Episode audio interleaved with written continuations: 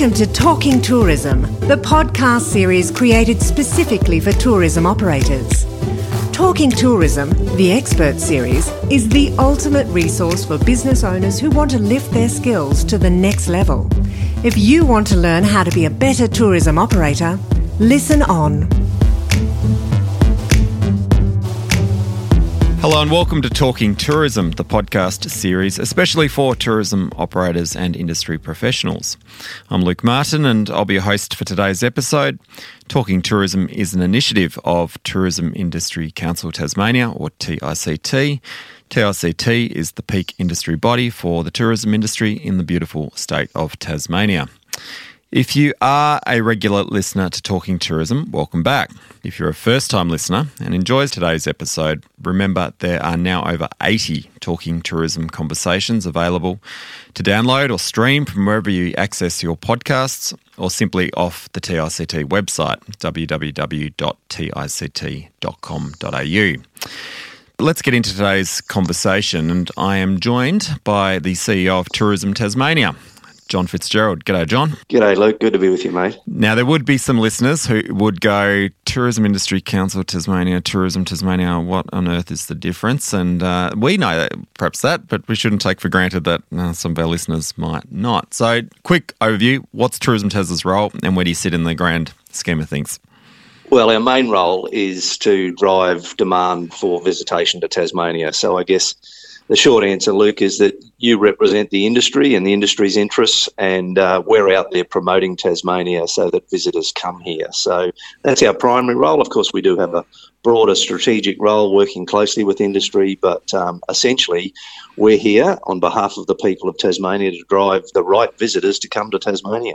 Yep, absolutely. And if you looking at your role over the last 12 months, the thing I'm curious to unpack is You've got an overarching strategy in what you do, and from our perspective, we've always felt that Tasmania's been perhaps as leading in the space of actually around defining what we are as a destination as anywhere in the country, but very hard to apply that strategy in the extraordinary disruptions that we're still dealing with. And we're obviously speaking today when you know still half the country is effectively locked out of Tasmania. How have you measured over the last 12 to 15 months of COVID the need to be strategic, the need to drive the underpinning uh, drivers of visitation with the need to just be purely tactical? Well, I think the, the answer to the short answer to that, Luke, is that we've been determined to remain strategic, quite frankly, but be more aggressive in the market. We've obviously had to, you know, look at what markets have been available to us at what times. Um, so we've up upweighted all of our domestic activity, um, but we've stuck to our strategy in positioning Tasmania as different. Um, and as you know, I've been involved in a lot of national conversations, and um, a, a, lot of the states have gone very tactical. I mean, if you look at things mm. like Good to Go in Queensland, etc., they're all about trying to get people to move and commit uh, uh, in a hurry. And we were pretty determined not to fall into the trap of getting tactical and abandoning our really strong positioning in the market. But let's invest more, both and we've invested in Tasmania, as you know, for the first mm. time in the last sort of 18 months. We've we're in the Tasmanian market with the Make Yourself at Home campaign. We've stuck to our Come Down for Air campaigns in the interstate market. We've introduced the new off-season campaign for winter. So we've remained very strategic, but we've upweighted our activities in the core domestic markets. And the other thing that's happened is we've we've focused with the airlines on getting those flights in yeah. directly from those major uh, major markets, uh, and we've seen you know, you know increased direct services from Brisbane, Perth, Adelaide, and Canberra. And so we're now sort of upweighting in those markets to get people on those direct flights. So really, it's been about sticking to our strategy, but upweighting our competitive activity in the market. So, if you took the long lens and we were sitting here at the end of July 2020 and we had a, an outlook of where we'd be at this time of year, well, how do you rate the recovery, or I guess the the it's you know, if it's not a recovery, the continuing movement through disruptions and and uncertainty that we've had to deal with. How, how would you give us a score? Again, the short answer is better than expected. Yeah. Um, you know, we're lucky, as, as you and I both know, we're part of the, the T21 recovery focus. Um, and, and we're lucky, we always sort of uh, bless ourselves, don't we, that we've got the mechanisms in place. So yeah. we don't have to construct these sort of processes; they're already in place, and that enabled us to kind of move quickly. Um, but, but interestingly, you and I are part of those processes, and part of that was predicting where we thought we'd be at this time. And of course, uh, whilst we've struggled during periods of border closure for sure, um, generally our performance has been quite amazing, to be honest. And you know, uh, March, April, May were all record expenditure months this year. June, indicatively, is looking strong in terms of expenditure as well.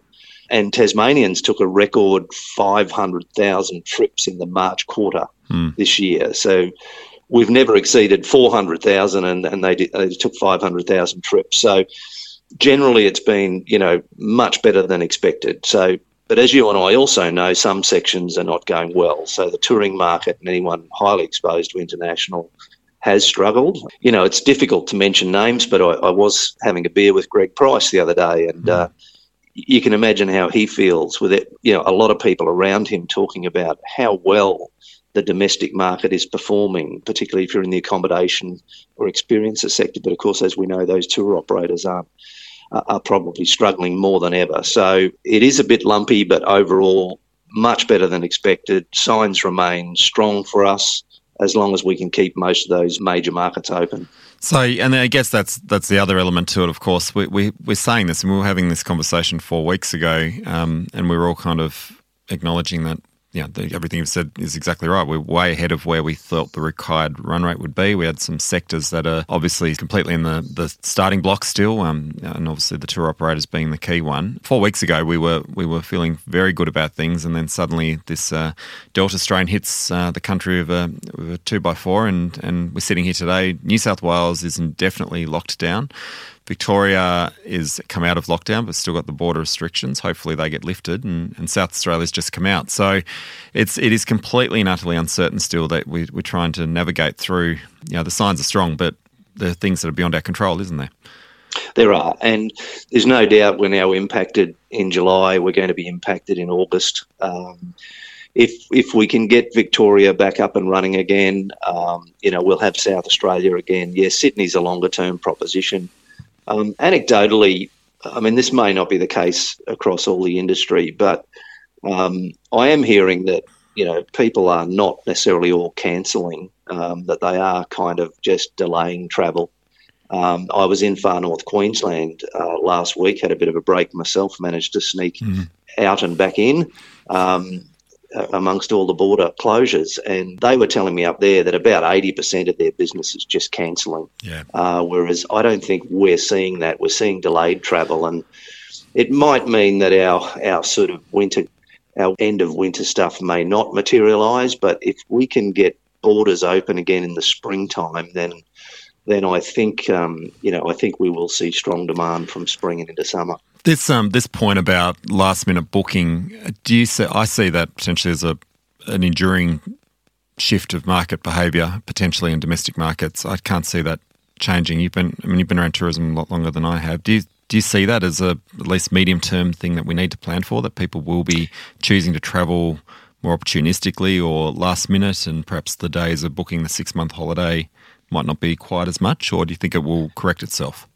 Oh, listen, I think it, you know, some of the market will correct over time, but it really does depend on what happens with the pandemic, you know, because we've now got Delta strain. You know, I was thinking about what does the future look like and for the rest of this year. And whilst I think we're in a positive position in Tassie, if we, if we, uh, we've got to get the country vaccinated, and whatever happens with Delta strain, is going to be really sort of pivotal to what that future looks like. So I think it'll remain short term, you know, immediately. And and listen, some some of that will structurally definitely stay with us, but I still think down the track you'll get people who do want to plan some of those bigger holidays um, further out, but I can't see that anytime soon. Anytime soon.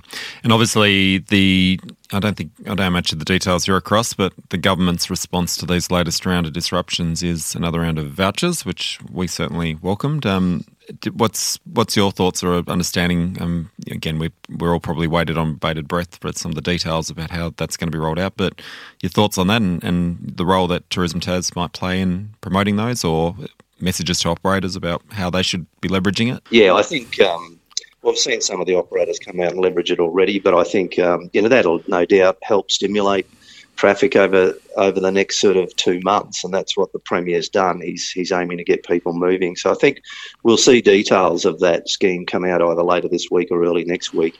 We've already moved um, to, if you like, uh, our off-season campaign is is in market already at the moment in Tasmania. We're about halfway through that campaign period, so we're going to upweight that. We'll probably spend another 150,000 in the local market to support that. And we're probably just going to sharpen the call to action messages around that off season yeah. campaign. So we'll still stick with the theme of the off season, but it'll be about uh, the messaging from next week, Luke, will be about getting out and supporting our industry.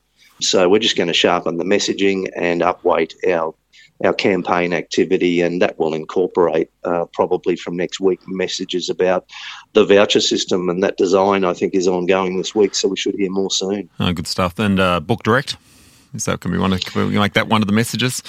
Um, well, I think it's um, you know people will use booking methods that they choose, but but obviously, I think Tasmanians have learned um, how to travel more and more in Tassie in the last 12 months. So, yes, it will be go out and support your operators. And, you know, if you can do that directly, that's even better. Okay.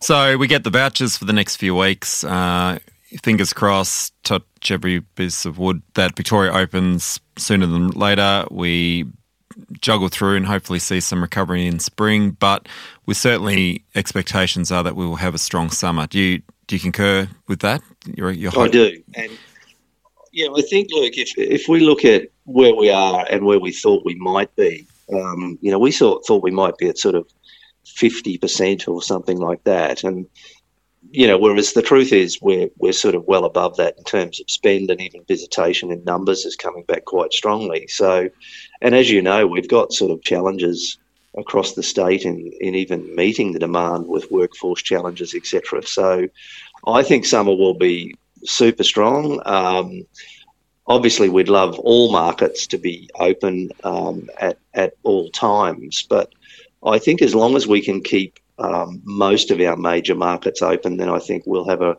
a really strong period into summer. And of course, we're hoping to get some of our summer events back this year yeah. to give us that you know, broad, rich experience that everyone loves in a Tassie summer. So um, I think if we can get that up and running and we can keep the flights in place and all, all the signs are pretty good there and uh, borders open, if not all of them, most of them, then I think we're in for a, a pretty strong summer. And consumer confidence as the vaccination rates kick up, and hopefully uh, people start feeling a bit more positive about travel um, once once they start to see. Yeah, I think that's right. I think confidence has been shot a little bit in the short term, um, but it'll be interesting if we can get Melbourne back online.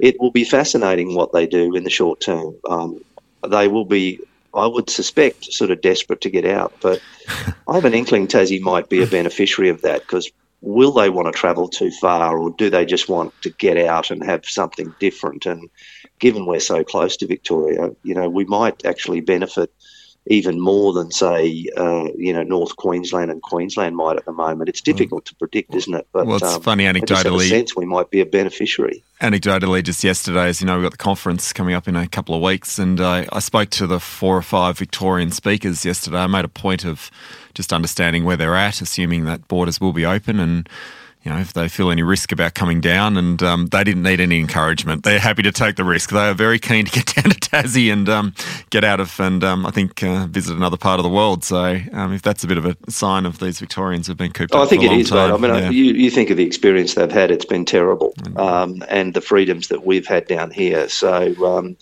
so I suspect you're right, and, and as I said, given that we're really close to them, they can sort of sneak down to Tassie really quickly and effectively. So let's let's hope that is what's happening. All right. So, uh, just a couple other specifics. Um, New Zealand, uh, obviously, the travel bubble's been suspended, but from your perspective, you know, you're investing a lot of energy, a lot of resources. There's a, the trade mission planned, which hopefully will, will still continue. Um, where's your long view lens on the New Zealand strategy and the direct flights and building that out? Yeah, I'm really confident, Luke. In in I've always been confident in the New Zealand proposition. Um, you know, we are sort of same but different, I think, and um, all our research shows that there is a market for us in New Zealand. Um, there was strong interest from the market um, before the bubbles just closed. I think you, you were on radio uh, talking about the flights in the last couple of days, and as you and I both know, they were performing really well. Um, frequency is planned to increase into the summertime, so it is a long term play for us. Um, but we're really confident in that market, and it's all part of our sort of strategy, our aviation play as well, to, to, to give Tasmania great connectivity, not just to New Zealand, but if you think about the proposition over time, we'll be we'll be one stop over Auckland to you know major cities in North America like Los Angeles and New York. Um, you know, imagine getting on a plane in Hobart and uh, having one stop to New York and yeah. vice versa. The market coming back to us. Tasmanians will have access to New Zealand's island nations um, in the South Pacific, Fiji and the Cook Islands, etc. So, so part of our strategy is to create that connectivity through not just into the market, but um, you know we're really we're really confident New Zealand market. As you mentioned, the mission, which at this stage is planned for the 26th of September, although we'll probably have to revisit the timing, but there's certainly no inclination that we'd cancel that. It's just a matter of what's the best time to go. And our expression of interest has gone out to industry and we've got really super strong interest. So um, industry's keen, we're keen, and um, you know we think the market's going to be strong well into the future. One one thing I'm interested in your thoughts on this suggestion that there's pent up demand from Australians to head overseas when they can. There will be a generation, essentially, of potentially three or four years of, of Australians who uh, will seize that opportunity, whether it's the retirees or or younger people who, you know, the, and obviously a lot of cheap deals in the market we expect when some of these international borders do you see that as a risk for us, or do you see it as a will be a net cancellation out with some of the in, inbound, or how, how, do you think we position ourselves around that? I think we'll be okay, Luke. I, I, I don't think it's going to be a mass exodus. Quite frankly, I think th- this pandemic has sort of fundamentally changed things, really. And yes, there will be pent up demand, and there will be early travellers, as there always are. Um, but I think there'll also be people that you know, won't uh, want to rush off to travel and they'll still be looking for Aussie destinations. And I think also, you mentioned the inbound. I think Tasmania is really well placed in the inbound market, whatever that might look like. Um, I think we've got to face the prospect that, you know, overall the volume of Australia's tourism market might be smaller. Mm. And I don't necessarily think that's a bad thing. Um, and as you know, it only represented sort of up to about 20% of our total market. But I think islands like Tasmania are incredibly well placed in in um, in the new global environment. I think people will want to come to places that are special, that are committed to sustainability, etc. So, um, you know, I'm not sitting here panicking about what happens when international borders open because I think, yes, of course, there'll be some leakage, but but I don't think structurally it's a problem for us in the long term at all. I think we're very well placed. That's a good anecdote and entree into the probably last point I wanted to pick your brain about was. Uh, there's obviously a, a, lot of conversations happening nationally that you're involved in. I'm involved in about the, the national long term reimagining visitor economy plan or whatever the latest buzzword for the national tourism strategy is. And and also at a local level we're obviously heavily progressing some of the the long-term aspirations we've set around particularly the carbon neutrality. Where's your thoughts at on i guess the, the outlook for probably Australian tourism over the next you know five to ten years. You mentioned perhaps we, we will have a different market split, and then in that, what are the things that we need to absolutely fundamentally get right now to set Tasmania up for that for a piece of that pie? Well, I think Tassie's. I think we're well placed, and I think we're focused on on what that looks like. Um, you know, we've committed to carbon neutrality by 2025. I think that's a fabulous play on our part. I, I reckon the climate agenda will be stronger than ever. Um, it, you know, it still is, but the, let's face it, the pandemic crisis has really taken everyone's focus. Um, and once this either passes or it becomes the norm, I think the the climate agenda will be bigger than ever. Um, generationally, as we know, as the generations move through, sustainable and responsible travel will just be the norm. And I hmm. think we're incredibly well placed. I would like to, I'm encouraging that at the national level through the conversations I'm having with the 2030 strategy. I think Australia should think differently about our tourism future. I think it should be smaller. I think it should be more premium. I think we should be focused on experience development over the next decade, renewal of some of those mature destinations that have probably been volume based at this point in time. Mm. So I'd encourage Australia to go down that path. I must admit, I would buddy up with New Zealand if I was running the nation, and I would position us as as the most sustainable and responsible uh, destination in the southern, in the South Pacific. And um, so, if Australia doesn't do that, Luke, though, I don't think. I don't think we have a challenge there because, in my view, that's where Tasmania is going. Yeah. So we can own that space in Australia. I'd love to see Australia own that space um, globally, and I think we've got a decade of reform in front of us to achieve that. But um, if the nation doesn't quite achieve it, I still remain incredibly confident that Tassie can, and uh, we're already on that journey. So I think experience de- development, commitment to sustainable and responsible tourism, engagement of Tasmania's Aboriginal peoples in our sector, I think should be our focus over the next five to ten years. And I, I think we'll be incredible winners on the global stage if we can make those commitments real. Yeah, fantastic. Look, um, look, thanks for checking in with us. We've covered a lot in a very quick period of time. Uh, anything else you particularly want to just get the message out to the industry as we're talking, or is there anything, anything we've missed that you really want to get out? Or I don't think there's anything we've missed, other than I, you know, I've I have travelled around the, the state in the last couple of months, talking directly with industry.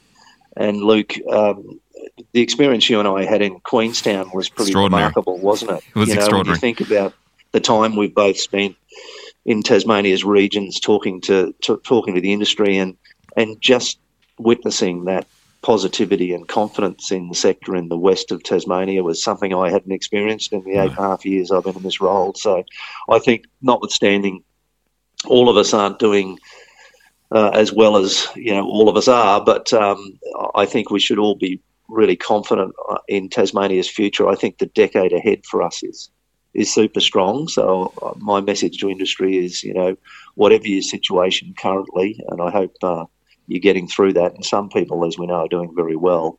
I think um, hang in there because the future is bright. Let's get this country vaccinated and get us, um, you know, moving again because I think Tassie's going to, you know, really benefit. And it's been wonderful dealing with the industry in the last few months and just seeing some of that confidence coming through. I, I, still try and pinch myself about the fact we're in Queenstown in the first week of July and the restaurant was full, bursting. Yeah, it was, it was extraordinary. Anyway, great, it was a great event. It was, it was great. great event. And so, um, more of those, I think, in terms of the industry coming together. Looking forward to to your your conference, and perhaps we can we can talk about some of those big issues and how Tasmania is going to progress them um, when we talk to the industry through your conference coming up. 18, 19 August in Launceston. Registration still available.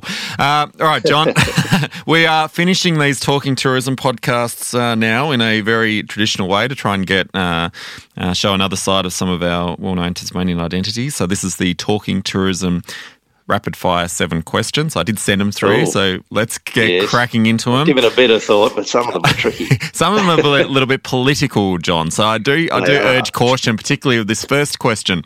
John Fitzgerald, favourite spot in Tasmania and why? Oh, it's like asking the fa- about the favourite child, isn't it? Um, listen, I, I, when I thought about the answer to that, I thought, you know what, your Tassie tourism towns uh, pretty much got it right. I mean, I I'm a big fan of Stanley. Um, it is one of the most beautiful parts of Tassie, uh, although I'm just as comfortable standing in the public bar of the Stanley Hotel as I am on top of the nut. Yeah. Uh, yeah, so I think your Tassie tourism towns. I thought as an established destination, I love Stanley. I have to be honest, and I really see uh, a strong tourism future for New Norfolk. Yeah. Um, I'm actually a bit excited about that. I think the upper reaches of the Derwent are such an opportunity for us, just 40 minutes out of Hobart. So uh, watch this space. I'm really confident about it as a destination.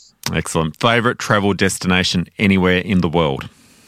Listen, my, uh, I, the thing that comes immediately to my mind is Switzerland and particularly the south. I think swimming in Lake Lugano a couple yeah. of years ago was one of the special experiences with my family, and um, I can't wait to get back to, to Switzerland. So um, that's that's my response to that one. Someone coming to Tasmania for the very first time in their lives asks you what's the one thing they absolutely must experience while they're here. What do you tell okay. them? Okay. Well, daytime, I think it's a no-brainer. It's you've got to have you've got to go to the Salamanca market. everyone has to have that experience. And a bit of a curveball, nighttime Pablo's cocktails and dreams. Luke, yeah. have you been there? I have been there once. I think. It was, yeah, no, it is. I have heard you mention that a couple of times. It is obviously your, your establishment. it's choice. a little bit of a. It's it's the end of the the Hobart pub crawl that I recommend to my visitors. okay. All right, and start the night out at the customs or at um, at um, that's right, or pubs, preachers. So, yeah, preachers. All right, uh, you're walking the Overland Track for five days with three other people. Anyone in the world, famous, not so famous, living or dead? Who and why? Oh, listen, that's tough, and I, I don't like these celebrity party type conversations. but uh, listen, probably my best mate, Dave MacArthur, who uh, is an Aussie but lives in the UK, and I don't see enough of him. He's one of the funniest people on the planet. Um, so I'd like a bit of humour. The other one that's current that I'm really enjoying at the moment is Melanie Bracewell, who's the New Zealand comedian that often um, does a Jacinda Ardern impression. Oh, yeah. She's yes. hysterical. I like yes, her, yes. and she'd be great fun. Yeah. And I think the third would be someone like Bernard Fanning and get him to bring his guitar, so at night we can sit around and um, play a few tunes and sing a few songs. So um, that's my current list. Oh, Bernard Fanning, uh, that would make a great soundtrack for. Uh, for the the um, the mighty Central Highlands. Absolutely. You're road tripping around Tasmania. You're doing a lot of that at the moment. Um, what are you listening to in the car? Music, podcast? Any recommendation? Always music. Um, my playlists are largely the 70s. I was born in the mid 60s. So certainly the 70s, you know, Eagles, Fleetwood Mac, oh, yeah. Rolling Stones, um, into the 80s, Bruce Springsteen, um, and a little bit of uh, modern stuff thrown in. I, I, try to listen to my, I've got two adult, young adult daughters, so I try and sort of take a bit of a lead from them as to what they're currently listening to. But I'm afraid I'm a victim of the 70s. Yeah, good, good era, I reckon. Safe, safe era, aging well era. Uh, that music, that period of music. Yes. Uh, when you arrive at your destination, I gather it's a, uh, it's either a cider or a, a, cocktail. What's your tipple of choice? Tasmanian tipple of choice. Uh, I'm definitely a cold beer man. Um, I love the Hobart Brewing Company stuff, yeah. uh, or a Willie Smith's organic. It's still one of my favourites, and uh, then always, always finish the night with a Tassie whiskey. All right, beautiful. And the last big one, the controversial one, and I know you're going to. Have, I know your answer to this one already because we all, we've all seen the TV ad. The big debate: curried Tasmanian scallops, a culinary delight or a culinary crime? oh, that's so bad. um, I tell you what, I'm going to say: culinary genius. Genius. Um, culinary genius. I mean, when you think about it, only could happen in Tassie. I mean, the plentiful scallops that we have, which are outstanding. We lather them with curry powder. I wouldn't ordinarily do that, but I can understand needs a bit of heat to keep warm the cockles of our heart. So I can see how Tasmanians went down that path. So culinary genius, but uh, and as you know, we used it in one of our ads, which was fantastic, and it is an icon of Tassie. But Oh, it's not really my delight, but I couldn't call it a crime either. All right, excellent. John Fitzgerald, thank you very much for joining us on this episode of Talking Tourism. Uh, we'll get this one out very live. We're recording this on Wednesday, and I suspect we'll get it out to Wednesday night. So it's coming to yeah. you from from directly from the day it's recorded. Uh, if you are listening to Talking Tourism, remember to subscribe to hear more about the episodes we are going to be releasing every couple of weeks, including we will have a series of episodes from the tourism conference featuring all the speakers for anyone who's not able to make it to Launceston in mid August. Also, remember to tell your friends, uh, tourism colleagues to check out the podcasts, uh, Talking Tourism, an initiative of Tourism Industry Council Tasmania. Uh, I'm your host, Luke Martin. We'll catch up next time.